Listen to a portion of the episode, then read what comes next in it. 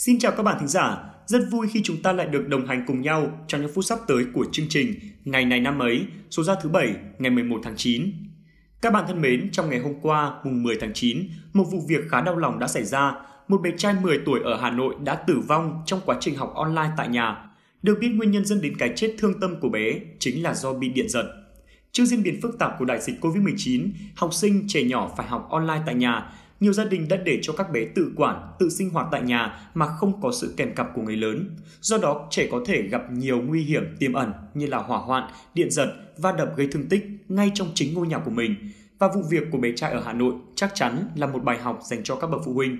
Do đó để giảm thiểu tối đa những rủi ro mà trẻ có thể gặp phải khi tự sinh hoạt, học tập ở nhà một mình, Công an thành phố Hà Nội đã khuyến cáo khi buộc phải để con trẻ ở nhà một mình, các bố mẹ cần đảm bảo rằng trẻ đã có khả năng tự chăm sóc cho bản thân, chú ý khóa bình ga, tắt bình nóng lạnh, dùng băng keo dán các ổ điện mà trẻ dễ tiếp cận trong nhà, dạy trẻ nhận biết các thiết bị điện và vật gây nguy hiểm. Bên cạnh đó, giáo dục cho trẻ tránh xa khu vực cầu thang bộ, cửa sổ, ban công khi vui chơi để đề phòng ngã từ trên cao. Phụ huynh cũng tuyệt đối không được khóa chốt cửa, nhốt con ở trong nhà mà không để lại chìa khóa, trong trường hợp mà có hỏa hoạn hoặc những mối nguy hiểm khác, trẻ sẽ không thể tự thoát ra và người khác cũng không thể ứng cứu kịp thời. Các bậc phụ huynh cần hướng dẫn các con kỹ năng sống như là xử lý khi có người bấm chuông, cách nhận hàng ship đảm bảo an toàn phòng chống dịch, tuyệt đối không được trèo, bước ra khu vực ban công của nhà cao tầng hay nhà tầng. Hướng dẫn con cách tự cầm máu khi lỡ bị thương hay cách xử lý nếu như có xảy ra cháy nổ Bên cạnh đó cần chuẩn bị sẵn sàng những bộ sơ cứu cần thiết như là bông, băng gạc, bình xịt chữa cháy. Và một điều quan trọng là luôn yêu cầu các con tuyệt đối không được tự ý ra khỏi nhà khi chưa có sự đồng ý của bố mẹ. Các bạn ạ, trong bất kể tình huống nào, sự hiếu động của trẻ luôn tiềm tàng những mối nguy hại cho chính các em. Vậy nên, chúng ta hãy cần quan tâm hơn tới các bé hơn nữa. Cùng với đó là luôn luôn giáo dục cho bé về cách an toàn khi ở nhà một mình. Hy vọng rằng sẽ không còn có những tình huống xấu nào xảy ra với các em trong chính ngôi nhà của mình.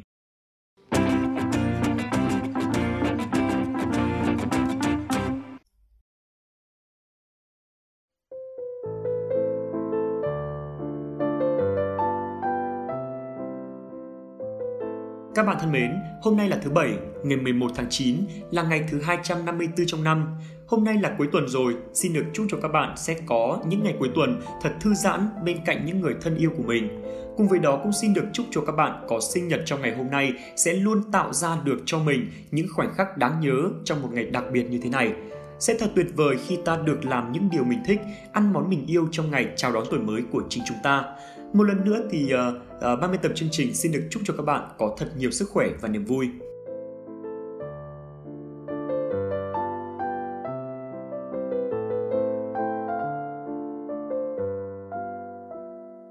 Nối tiếp chương trình sẽ là câu danh ngôn mà chúng mình muốn gửi tặng các bạn ngày hôm nay. Cùng tìm hiểu nó luôn nhé! Trong thế giới này, chúng ta xót xa không chỉ vì lời nói và hành động của những kẻ xấu, mà còn là vì sự im lặng đáng sợ của những người tốt. Các bạn thân mến, theo mình nhớ thì đây chính là một câu nói trong bài phát biểu của một nhà nhân quyền người Mỹ gốc Phi. Tuy nhiên mình lại không nhớ được tên của nhân vật này. ấy thế nhưng mình lại cực kỳ ấn tượng với câu nói này của ông, bởi đó chính là một quan điểm mà khi nghe xong thì người ta sẽ cảm thấy thật sự rất nghịch lý. Nhưng mà suy ngẫm kỹ một chút, ta lại thấy được đó chính là xã hội mà chúng ta đang sống. Rõ ràng, với lời nói, hành động của kẻ xấu luôn làm cho chúng ta bị tổn thương cả về thể chất lẫn tinh thần, đó là điều không cần phải bàn cãi.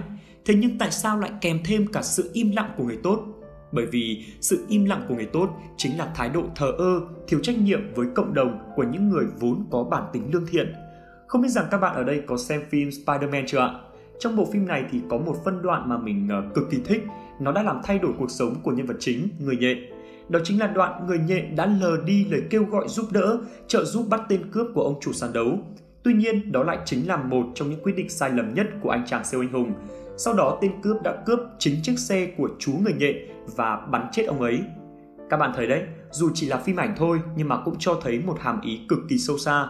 Sự im lặng của người tốt chính là sự tiếp tay mặc kệ cho cái số lộng hành Chính điều này đã làm gián tiếp gây ra những thiệt hại cho cộng đồng, thậm chí là khiến cho chính những người tốt đó phải trả giá, giống như trường hợp của người nhện vậy. Các bạn ạ, để làm một người có ích cho xã hội thì đừng bao giờ trở thành chủ nhân của những lời nói và hành động xấu. Không những thế, ta còn cần phải đứng lên đấu tranh với những kẻ xấu, đừng bao giờ im lặng trước những hành động xấu xí từ những kẻ thù ác. Có như thế thì cuộc sống quanh ta mới luôn tràn ngập sự yêu thương và tiến tới một xã hội văn minh. Đến với phần cuối của số phát sóng ngày hôm nay, xin mời các bạn hãy cùng với hai MC thông thái của chúng mình điểm lại những sự kiện nổi bật của ngày 11 tháng 9 này trong quá khứ.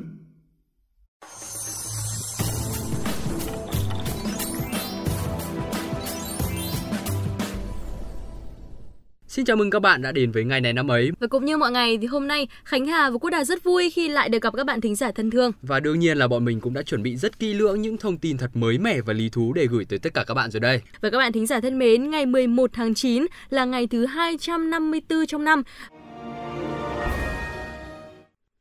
Ngày 11 tháng 9 năm 1973 là ngày sinh của ca sĩ, diễn viên Trung Quốc Tô Hữu Bằng. Đây có lẽ là một cái tên không còn quá xa lạ đối với những bạn trẻ Việt Nam – Tổ Hữu Bằng sinh ra và lớn lên tại Đài Loan, trong gia đình có cha rất nghiêm khắc, mẹ làm giáo viên. Anh từng đứng thứ 5 toàn quốc trong kỳ thi tốt nghiệp phổ thông và thi đỗ vào khoa cơ khí của Đại học Đài Loan. Ngay từ nhỏ, Tô Hữu Bằng đã rất yêu âm nhạc, rất có ấn tượng với giọng ca của nữ ca sĩ Madonna. Sự nghiệp chính thức được bắt đầu vào năm 1988 khi anh tham gia tuyển chọn chương trình Thanh xuân đối kháng. Ngày 27 tháng 7 năm 1988, nhóm Tiểu Hổ đội được thành lập gồm 3 thành viên gồm Ngô Kỳ Long, Trần Trí Bằng và Tô Hữu Bằng. Năm 1997, Tô Hữu Bằng bắt đầu sang Trung Quốc đóng phim. Anh thật sự được biết đến với vai Ngũ A Ca trong bộ phim truyền hình Hoàn Châu Cách Cách, có sự góp mặt của Triệu Vi, Lâm Tâm Như và Châu Kiệt.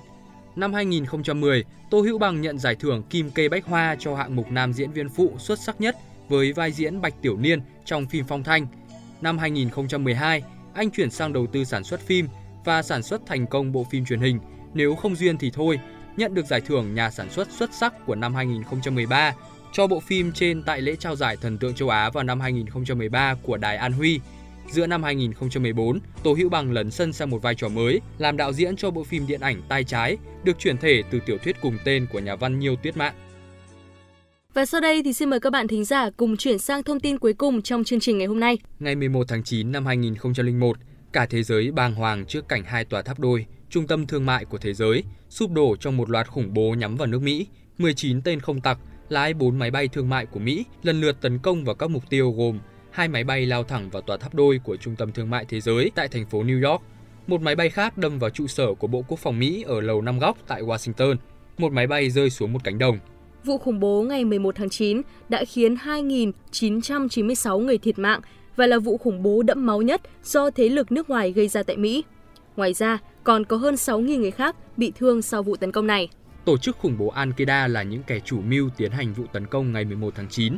Trong đó thì lời hiệu triệu thành chiến nhằm chống lại nước Mỹ do Osama Bin Laden, thủ lĩnh của Al-Qaeda, được xem là động cơ lớn nhất dẫn tới hành động tấn công liều chết của 19 tên không tặc.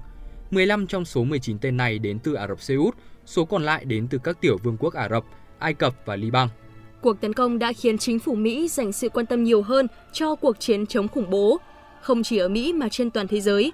Bộ An ninh Nội địa Mỹ đã được thành lập với chức năng phối hợp hoạt động giữa các cơ quan an ninh của Mỹ. Các sân bay cũng tăng cường quá trình kiểm tra an ninh của mọi hành khách tới Mỹ. Cùng với đó là sự hợp tác giữa Mỹ và các quốc gia khác trong vấn đề chia sẻ thông tin tình báo cũng được đẩy mạnh. Sự kiện vừa rồi thì cũng đã khép lại chuỗi sự kiện quan trọng từng diễn ra vào ngày 11 tháng 9. Rất cảm ơn các quý vị đã lắng nghe.